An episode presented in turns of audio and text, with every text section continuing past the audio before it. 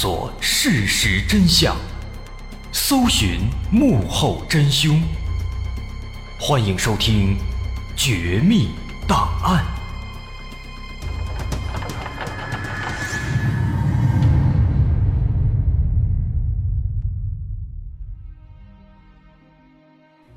欢迎继续关注《绝密档案》，我是大碗。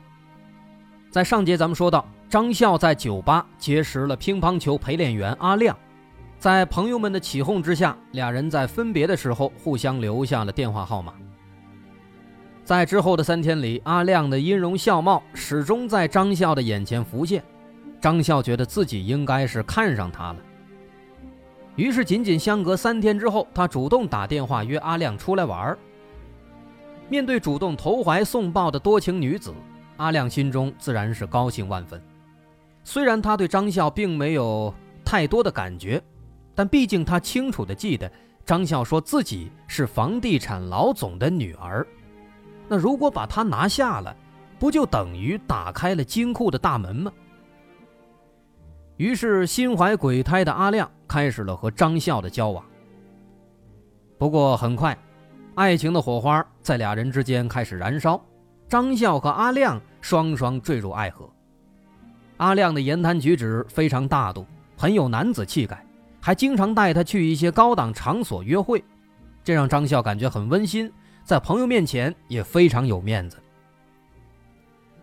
不过，在两个人的相处当中，张笑始终记得，自己根本不是什么房地产老总的女儿，自己的父亲不过是一个普普通通的工程师，而阿亮却是有头有脸的。乒乓球队的陪练员，将来是有可能进入到国家队的。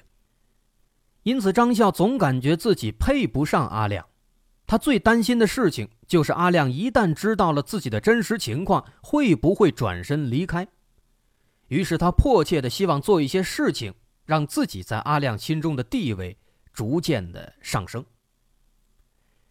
他实在是太爱阿亮了。虽然年轻的少女并不一定懂得到底什么才是真正的爱情，但至少在那个时候，她认为自己实在是太爱他了。思考再三以后，张笑打算为阿亮买一件礼物，自己在他身上多花点钱，多花点心思，也许这样的话，当阿亮发现自己的真实情况的时候，就不会离自己而去了。因此，张笑认为，必须要买一件十分贵重的礼物送给他。以此来彰显自己的真心和财力，但问题在于选择什么样的礼物最合适呢？有一次闲聊的时候啊，俩人聊到了汽车，阿亮有意无意地告诉张笑，说自己最喜欢的是保时捷的跑车，做梦都想有一辆自己的保时捷。但是自己呢，毕竟不像奥运冠军那么有钱，所以不知道什么时候才能买得起。一边说着，阿亮一边表现出很悲伤，而且又无限向往的表情。张笑一听这话，一看阿亮的表情，心里顿时有了答案了：这礼物不送别的，就送保时捷。可是他又转念一想，自己已经把姨父给的一百多万挥霍的差不多了，已经没有钱再买保时捷了，那这可怎么办呢？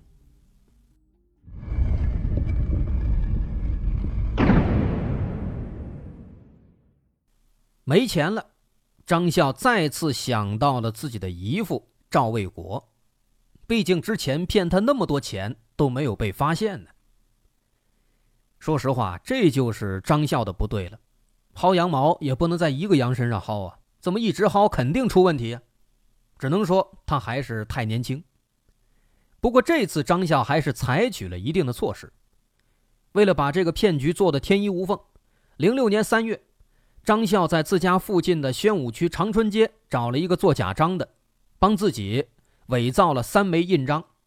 这三枚印章分别是三家房地产公司的，分别是北京国瑞城雅诗苑房地产有限公司、北京国瑞兴业地产有限公司和北京市新世界新一家园房地产有限公司这三家公司的。这国瑞地产呢，在北京那是赫赫有名。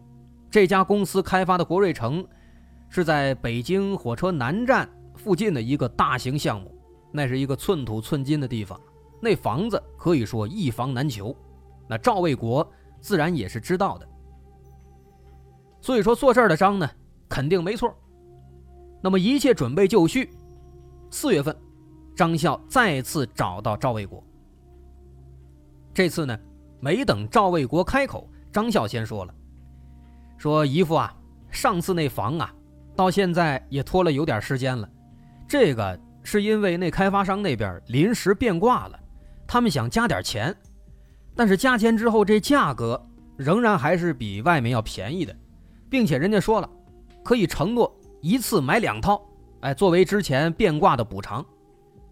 那张笑把这事儿啊编的是天花乱坠，一边说着，一边还拿出了一张盖着假公章的房屋预售承诺书。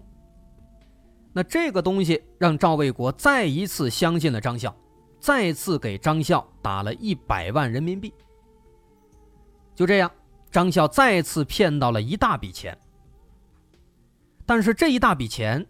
离张笑的小目标还是有差距的。那辆保时捷跑车要一百三十多万呢，仅仅这一百万那是不够的。那这可怎么办呢？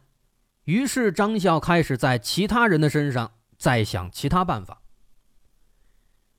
后来，张笑化名为王玲，仍然对外声称说自己可以低价购买北京国瑞兴业地产开发的房子。就去房产中介那儿寻找诈骗对象了。在一番周旋之后，他以收取房屋定金的名义骗了一家房产中介的三名客户，总计三万，每人骗了一万。但这三万块对于一百多万的保时捷来说，实在是杯水车薪啊。不过就在他四处想办法继续骗钱的时候，她的男朋友阿亮无意间给她帮了个大忙。零六年四月，张笑的姨父在电话中又提到了房子的事儿了。正在旁边的阿亮听到张笑能买到便宜房子，非常兴奋，马上就和张笑说：“说我的老师啊，周老师，他也想买房。如果咱们能帮他买到低价的房子，那将来把我正式调进国家队的事儿，没准就有希望了。那我就是一个真正的运动员了。”张笑一听这话。非常高兴，因为他本来就担心啊，担心阿亮在发现自己这个情况之后离开自己。那现在发现阿亮有这样的要求，马上站出来说没问题，我可以办到。那其实这次呢，其实跟最开始他骗他姨父的时候也是一样的。一开始啊，张笑的确是想着借助自己之前在房地产公司的那个人脉，托关系帮帮忙。毕竟他太想在阿亮面前证明自己的能力了。但是后来呢，也是跟骗他姨父的时候一样，在得到钱之后啊，金钱的诱惑还是占了上风了，这个帮忙的想法直接就抛到脑后就忘了。于是，在零六年四月份这一天，阿亮带着张笑见到了自己的师傅周老师。刚一见面，阿亮就介绍。说这个是我女朋友张笑，她爸爸是房地产公司的老板，能买到低价的好房子。那周老师一听啊，简直不敢相信，心想也太巧了，自己正好想买房呢，这就有这么一个关系，这不正好吗？不仅如此，阿亮还把张笑介绍给了跟自己关系不错的张一宁，还有王丽琴等等大人物，而张一宁他们因为太过信任阿亮。自然也没有过多怀疑，全都相信了张笑的各种谎言。零六年五月五号，正是五一黄金周期间，这天，张笑跟着阿亮来到了训练场馆。张笑一进来呀，就被大家团团围住，大家都想了解一下低价买房的事儿，这事儿能不能办成？那张笑呢，装模作样的开始挨个解答，并且跟大伙儿说：“这房子原价一万三一平。”我呢能帮大家周旋一下，最后啊九千就能拿下了。不过呀，毕竟这个关系户其实还是有不少的，所以呢，大伙儿每个人先交一万的定金，这样呢，我让那边把那房源留下来。那在张笑的这个精湛的演技和阿亮的推波助澜之下呢，从头到尾，竟然没有一个人怀疑过张笑。而在考虑再三之后，周老师、张一宁等人甚至真的决定要让张笑帮忙给买房子。为了让这些奥运冠军们能够放心的拿出更多的钱，张笑还煞有介事的给他们开具了伪造的收据，甚至还和周老师在公证处办理了委托购房的公证。零六年五月十六号，周老师分两次给张笑打了七十一万元的购房款。几天之后，五月二十二号，另一位运动员杨晓东也按照要求将三十四万存入了张笑的账户。而张一宁和王丽琴在得知这样的好消息之后，也赶紧找到阿亮，让他找张笑帮忙买房。于是，在几天之后，他们分别向张笑也交了数万元的定金，让张笑去办理相关的手续。但是，所有人都不知道啊，张笑卖给他们的房子。其实早就被人家卖出去了，他们更不会想到，他们打到张笑账户上的钱，很快就变成了阿亮屁股下面的保时捷跑车。当时在拿到这些钱之后，张笑专门到亚运村的汽车销售市场，为阿亮预定了一辆价值一百三十万的银色保时捷跑车。他早就忘了之前对周老师的承诺了，因为相比之下，阿亮。才是最重要的。在张笑看来，这辆保时捷是他对阿亮的爱意的表达，甚至他还在自己的手臂上纹上了阿亮的名字，以表达自己的真心。他满心期望着他和阿亮的爱情也能像保时捷那样飞速前进，也能像纹身这样难以被磨灭。但殊不知，这一切都只是泡沫。